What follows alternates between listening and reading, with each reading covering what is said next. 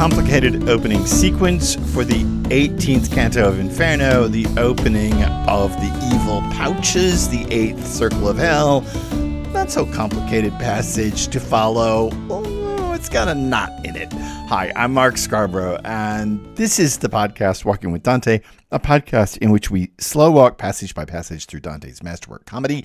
We are in the eighth circle of hell. We are in, well, kind of a prologue ish part, although we're about to see the first of the evil pouches that make up this nasty bit of fraud. So let's get to it. Lines 22 through 39 of Canto 18 of Dante's Inferno.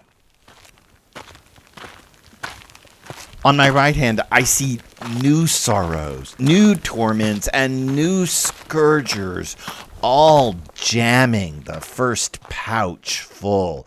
At the bottom are naked sinners. From the middle to one side of the ditch, they come toward us, but from the other side, they walk along with us, although with longer strides. It's the same with the Romans, who, because of the vast hordes during the Jubilee year, had to find a way to let all those people pass over the bridge. On one side, they all faced Castel Sant'Angelo as they went on toward St. Peter's, while on the other side, they headed toward the hill. Now here, now there, all along the dark, rocky terrain, I see horned demons with big horsewhips who lash the people mercilessly from behind. Good grief, how those demons made them pick up the pace at the first crack of the whip. Rest assured, nobody waited for a second strike, much less a third. Okay, that's where we're going to stop in this passage. We're going to just get to just our demons. I want to stop there for a moment about demons, and I want to talk about the Jubilee year.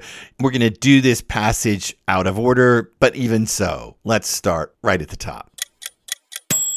On my right hand, I see new sorrows, new torments, and new scourgers. And this word is a little strange in the Florentine, only because you don't know who's the scourge here.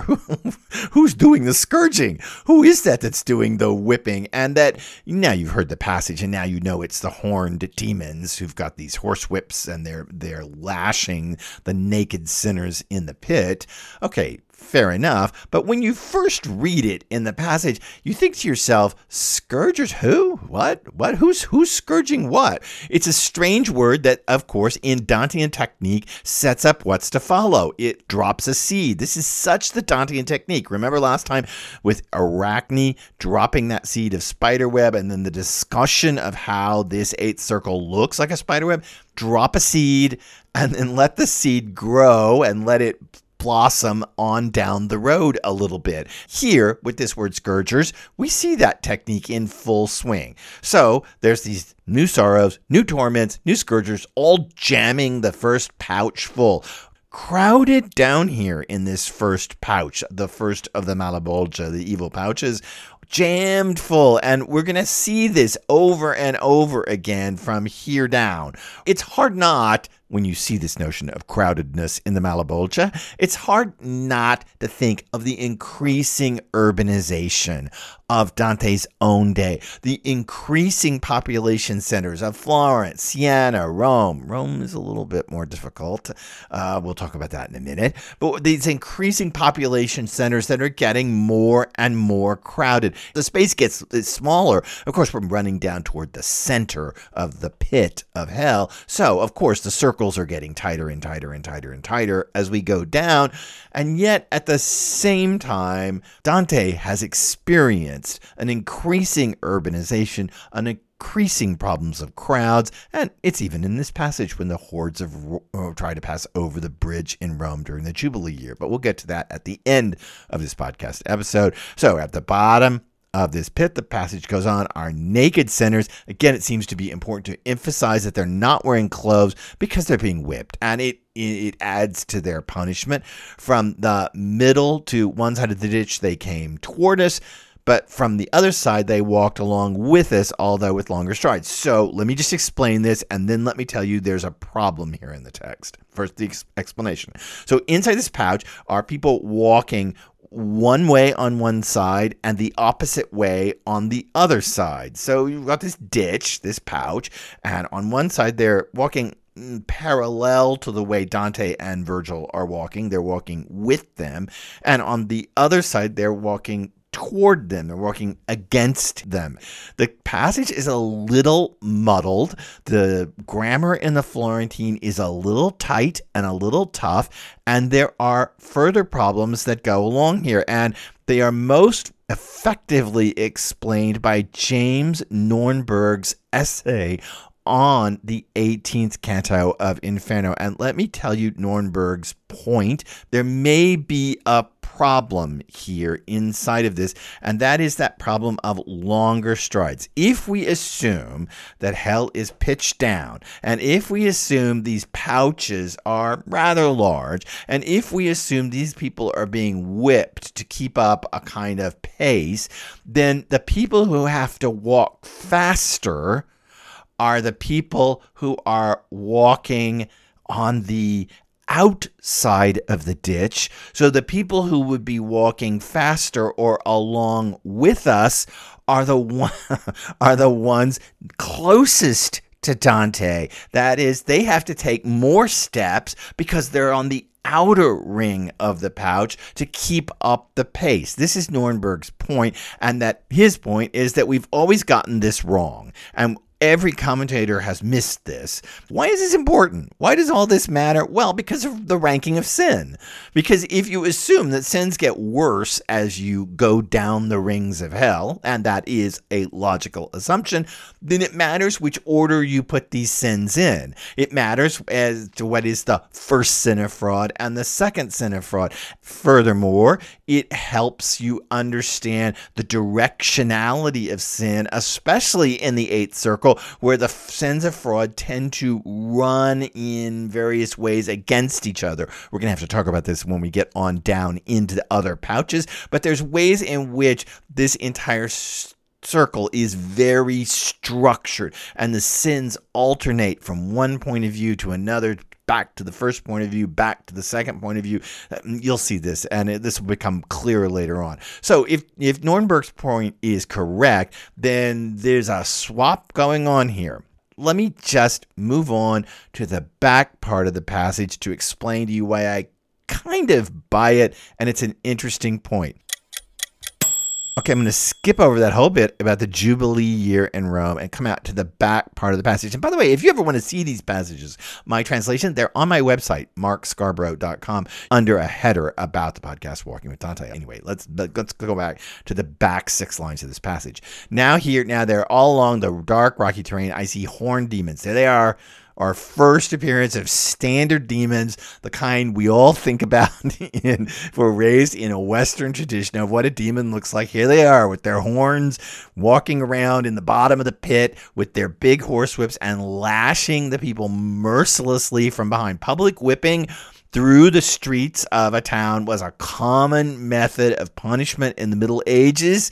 So they're, they're enacting this kind of p- common public way in which this mm, this punishment works out. Good grief, how those demons, the passage goes on, made them pick up the pace at the first crack of the whip. Rest assured, nobody waited for a second strike, much less a third. I, I translated the phrase pick up the fa- pace. It's really the phrase in the Florentine is leva le berze, uh, meaning uh, pick up their heels, lift their heels. My good grief, how those demons made them lift their heels at the first crack of the whip. Most commentators, hmm, pre modern world, pick out this phrase, leva le berse, this uh, pick up the heels, as particularly vulgar.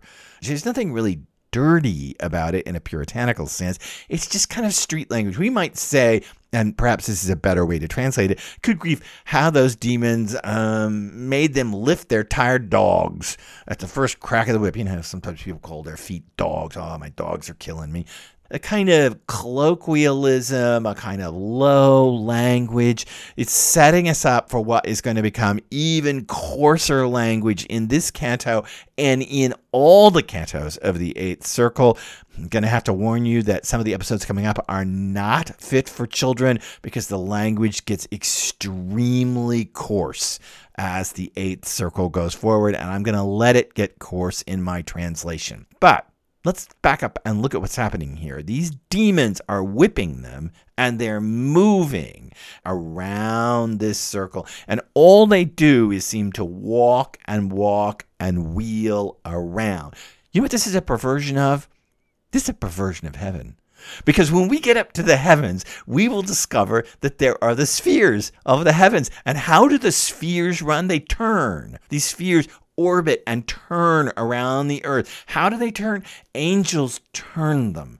Angels actually cause the spheres to rotate in various directions, the spheres above, and create the music of the spheres. And you'll discover that the planets are each on a sphere and they're rotating around the Earth. Mercury, Venus, Mars, the moon. They see the moon as a planet. The sun, they see the sun as a planet. Jupiter, Saturn. They're on these rings. And then above that is the ring of the fixed stars. And they're all orbiting and how how do they move angels move them and here at the opening of the eighth circle, we get a perversion of the way the heavens run. That is, demons cracking sinners running in opposite directions in this pit. And if Nohrnberg is correct, and if, in fact, the people with the longer strides, who we're actually going to see second, are the ones walking along with us, and they're closer to Dante as opposed to the ones coming toward us who are farther from our pilgrim in the pit, in the pit, then this is why I like it.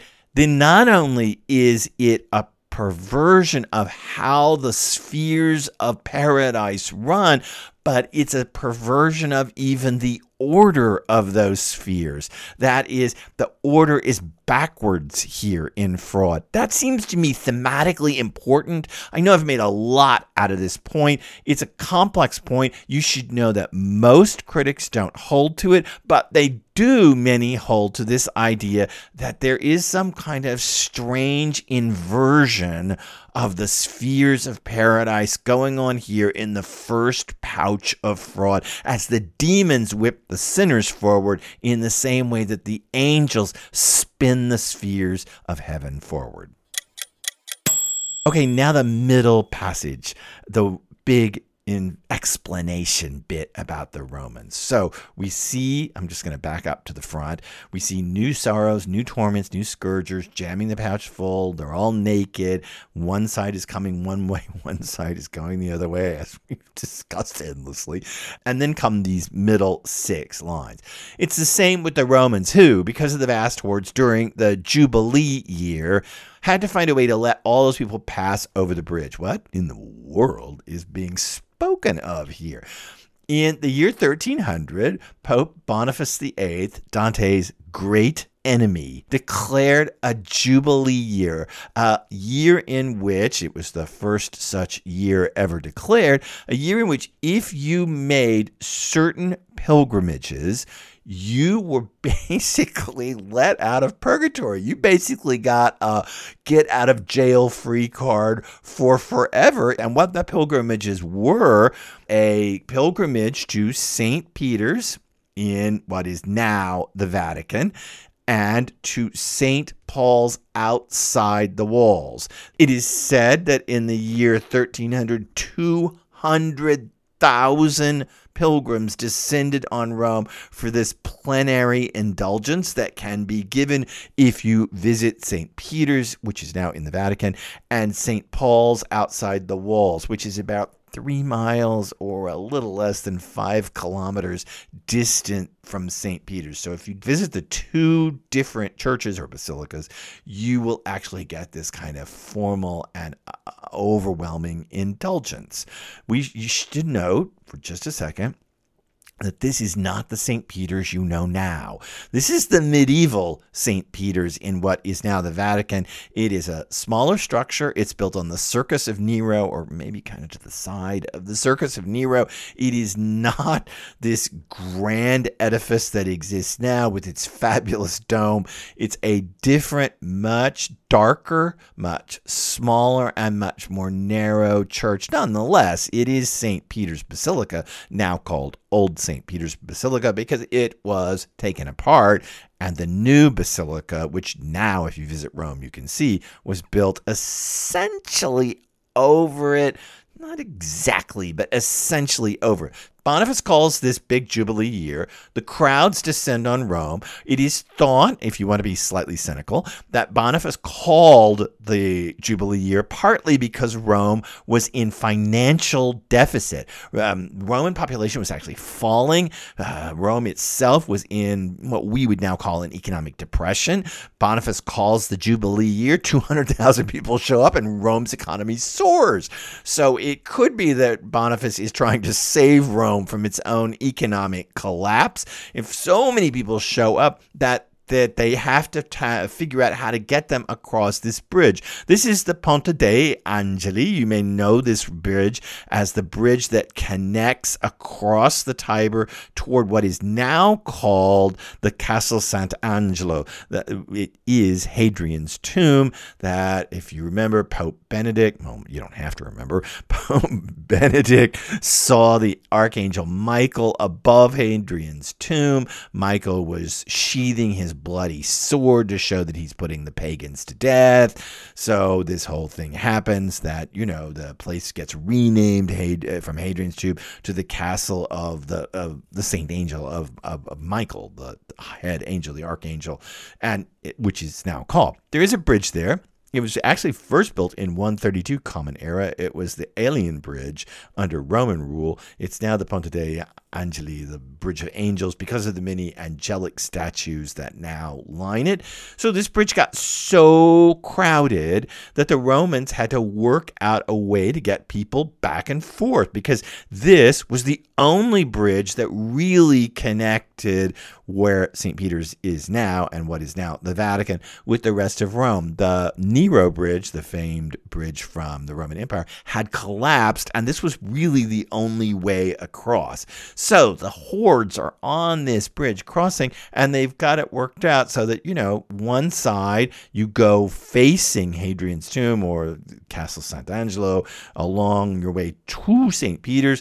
And on the other side, you're heading toward the hill. That's Monte Giordano, the little hill that's over kind of across the river on the other side. So you've got people going both directions on this bridge at once. And this explains how the people move inside the first evil pouch. But there's more to it than that.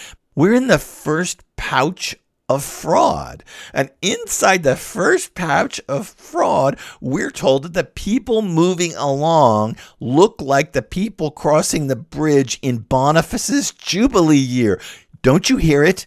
Don't you hear the immediate criticism going on here? We're amongst the first of the fraudsters. Later, you'll learn who these are, and it's even clearer why this bit from Boniface would be inserted here. But we're amongst the first of the fraudsters, and we're being told that it's like the Roman Jubilee year under Boniface VIII. Uh, Dante the poet is playing with fire by comparing the first evil pouch with a Jubilee year called by the Pope and saying that it all may be related up by fraud, Dante is playing with fire. And I, I should let you know that it's not immediately apparent where you come out of this uh, historical analogy that goes on in the poem. Even in the Florentine, it's not exactly clear. Look, if, let me let me just read it to you, and you'll see it. It's the same with the Romans, who, because of the vast hordes during the Jubilee year, had to find a way to let all those people pass over the bridge. On one side, they all faced Castle Sant'Angelo as they went on toward St. Peter's, while on the other side, they headed toward the hill. Now, here, now, there, all along the dark, rocky terrain, I see horned demons. You know you're back in the pit, right?